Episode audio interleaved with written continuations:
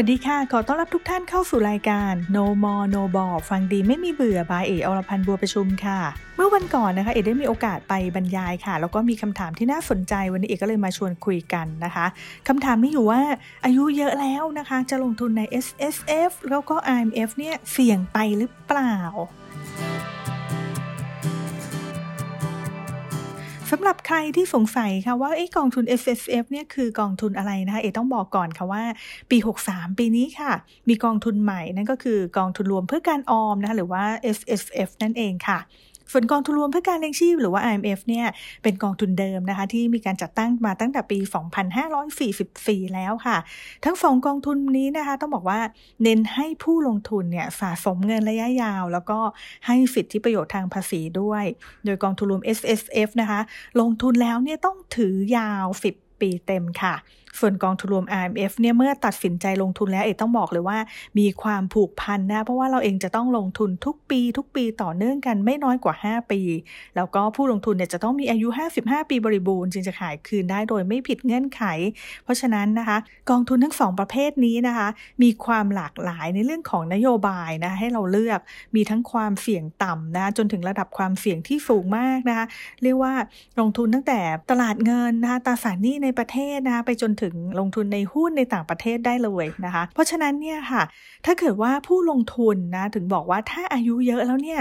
ถามเอว่า แล้วอย่างเงี้ยจะลงทุนได้ไหมเสี่ยงไปหรือเปล่า ถ้าเอ๋มองเอ๋ก็ว่าต้องมองว่าเราสามารถลงทุนได้ค่ะ เพราะว่ามีหลากหลายนโยบายให้เราเลือกนะคะ เราก็จะต้องดูค่ะว่าจริงๆแล้วเนี่ยเรารับความเสี่ยงได้ในระดับไหน เราควรจะเลือกลงกองทุนอะไรเน้นอะไรเป็นหลักนะคะ อีกส่วนหนึ่งที่บางคนอาจจะกังวลนะเอ๋เข้าใจว่าในเรื่องของระยะเวลาคงเหลือในการลงทุนนั่นเองนะคะ อย่างเช่นเราบอกว่าอีกปีเดียวเองนะคะที่เราจะลงทุนนะคะ ก็ต้องดูว่าเอ๊ะถ้าอย่างนั้นเนี่ยระยะเวลาคงเหลือเราอาจจะเหลือตรงเนี้ยน้อยแล้วนะคะ แล้วก็ต้องกลับมาดูพอร์ตหลักของเราทั้งหมดค่ะว่าเรามีสัดส่วนการลงทุนอะไรบ้าง ในส่วนของอายุนะคะเอ๋ต้องบอกก่อนว่าอายุเยอะเนี่ยเอ๋ก็ไม่รู้ว่าเท่าไหร่ถึงจะเรียกว่าอายุเยอะนะคะเพราะว่าที่บ้านค่ะอายุ 70 ไปแล้วนะก็ยังบอกเลยค่ะว่ายังไม่เยอะเลยนะคะ แต่ที่แน่ ๆอย่างหนึ่งค่ะ เรามีระยะเวลาคงเหลือสำหรับการลงทุนเนี่ยน้อยลงไปทุกวันทุกวัน นะคะอย่างเช่นบอกว่าปีนี้อายุ 50 ค่ะ คาดว่าเราจะเกษียณตอนอายุ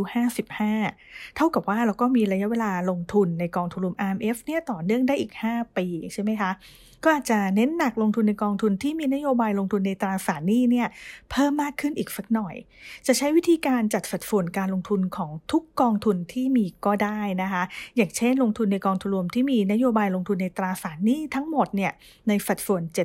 70%ส่วนที่เหลือก็บอกว่าอาจจะไปลงทุนในกองทุนที่มีความเสี่ยงสูง อย่างเช่นหุ้นไทย หุ้นต่างประเทศ หรือแม้แต่การลงทุนในกองทุนทองคำก็ได้ค่ะ แต่ถ้าเกิดเรามองว่าเอ๊ยยังเสิ่ยงสูงเกินไปนะคะ ก็ปรับสัดส่วนนะคะมาอยู่ในกองทุนตราสารนี้เพิ่มขึ้นอีกสักนิดนึงนะคะก็อาจจะเป็น 80%ก็ได้ค่ะ ส่วนที่เหลือก็มาลงทุนในสินทรัพย์เสี่ยงนะคะอย่างที่บอกไป แต่ถ้ามองว่าเราไม่อยากจะขยับ กองทุนเดิมที่เรามีนะคะ เราก็อาจจะปรับเฉพาะกองทุนนะหรือเรียกว่าการใส่เงินใหม่ที่เราต้องการลงทุนนะโดยอาจจะเริ่มตั้งแต่ปีนี้เป็นต้นไปค่ะ ก็สามารถทำได้เช่นกัน แต่อย่าลืมนะคะว่าต้องกลับไปดูสัดส่วนการลงทุนเดิมของเราด้วย ว่าเรามีสัดส่วนการลงทุนเนี่ยเป็นยังไง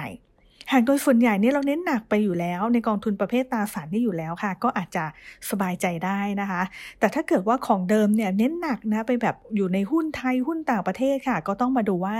สัดส่วนการลงทุนในสินทรัพย์เสี่ยงตรงเนี้ยที่ลงทุนไปเนี่ย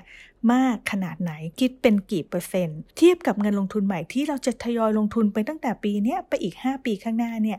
เป็นยังไงบ้าง สุดท้ายแล้วสัดส่วนการลงทุนจะเป็นยังไง ยังคงอยู่ในสินทรัพย์เสี่ยงสูงมากหรือเปล่า นะคะแต่ทั้งนี้ทั้งนั้นค่ะ อย่าลืมนะคะว่าการลงทุนในกองทุนรวม S S F แล้วก็ I M F เนี่ยเหมาะกับผู้ลงทุนที่เสียภาษีเงินได้ เพื่อใช้สิทธิ์ในเรื่องของการลดหย่อนภาษี ดังนั้นแม้ว่าเราจะมีระยะเวลาหารายได้อีกเนี่ยไม่นานนะคะบางคนบอกว่าอาจจะแค่ 5 ปีอีก 3 ปี อีกกี่ปีเท่านั้นนะคะ แต่จริงๆแล้วเนี่ยเรามีระยะเวลาลงทุนอีกยาวเลยค่ะ นะคะการลงทุนในสินทรัพย์ที่เสี่ยงต่ำเอต้องบอกว่า ย่อมมีโอกาสได้รับผลตอบแทนที่ต่ำในขณะที่เงินเฟ้อเนี่ยถ้าเกิดว่าเงินเฟ้อยิ่งสูงก็อาจจะทำให้มูลค่าเงินของเราเนี่ยลดต่ำลงไปมากกว่าผลตอบแทนที่ได้รับ นะคะการลงทุนที่ดีต้องได้ผลตอบแทนที่สูงกว่าเงินเฟอ้อด้วย เพื่อไม่ให้มูลค่าเงินที่มีเนี่ยลดลง ดังนั้นควรลงทุนเพื่อให้ได้ผลตอบแทนอย่างน้อย 3%ขึ้นไปค่ะ แล้วก็ถ้าเกิดว่าเราหยุดลงทุนในกองทุนรวม F S F นะคะหรือว่า R M F แล้วค่ะ เนื่องจากว่าเราไม่มีรายได้แล้ว เราไม่ต้องเสียภาษีแล้วนะคะ จริง ๆ แล้วเราก็ยังคงถือในกองทุนดังกล่าวตรงเนี้ยต่อไปก็ได้นะคะ แล้วก็เงินลงทุนใหม่ ๆ ที่ถ้าเกิดว่าเราบอกว่าเอ๊ะเราก็ยังเรียกว่ามีเงินหรือว่ามาจากอะไรตรงนี้ ก็สามารถไปลงทุนในกองทุนรวมอื่น ๆ ที่มีความหลากหลายนะหลากหลายนโยบายก็ได้เป็นกองทุนเปิดโดยทั่ว ๆ ไปนะคะ ถ้าเกิดว่าเราไปลงทุนในกองทุนแบบนี้ เราเองก็ไม่ต้องมาคิดถึงในเรื่องของสิทธิประโยชน์ทางภาษีนะคะไม่ต้องมากังวลในเรื่องของระยะเวลาการถือครองอะไรต่างๆ นะคะก็ต้องปรับเปลี่ยนแล้วก็ดูตามความเหมาะสมของเรานั่นเองค่ะ เพราะฉะนั้นในส่วนตรงนี้นะที่ถามมาว่าอายุเยอะยังลงทุนใน S S F หรือ R M F เสี่ยงไปไหมเอก็บอกได้นะคะว่าทั้ง 2 ประเภทกองทุนตรงนี้มีหลากหลายนโยบายให้เลือกเราเลือกกองทุนที่มีนโยบายความเสี่ยงต่ำๆก็ทำได้เช่นกัน เพียงแต่ว่าบางคนที่กังวลนะคะก็คืออาจจะมาซื้อ S S F ปีนี้ปีแรก ซื้อแล้วต้องถือไป 10 ปีเต็มตรงนี้ค่ะ หลายคนอาจจะเป็นห่วงหน่อย แต่จริงๆ แล้วเราสามารถกันเงินของเราได้นะคะ ว่าเงินที่เราจะครบช่วงนี้เราจะเอาไปใช้ตอนไหน เงินในส่วนที่เราจะลงทุนตอนนี้อีก 10 ปีครบตรงนั้นนะคะเราจะเอาไปทำอะไรเราสามารถที่จะบริหารแล้วก็จัดการเงินของเราได้นั่นเองนะคะสำหรับใครคะที่มีประเด็นที่น่าสนใจก็สามารถแจ้งกันเข้ามาได้นะคะเอจะได้มาพูดคุยกันในตอนถัดๆไปค่ะ แล้วก็พบกันใหม่ในครั้งหน้าค่ะกับ No More No Ball ฟังดีไม่มีเบื่อบายเออรพันธ์บัวประชุมสำหรับวันนี้ขอบคุณมากค่ะ สวัสดีค่ะ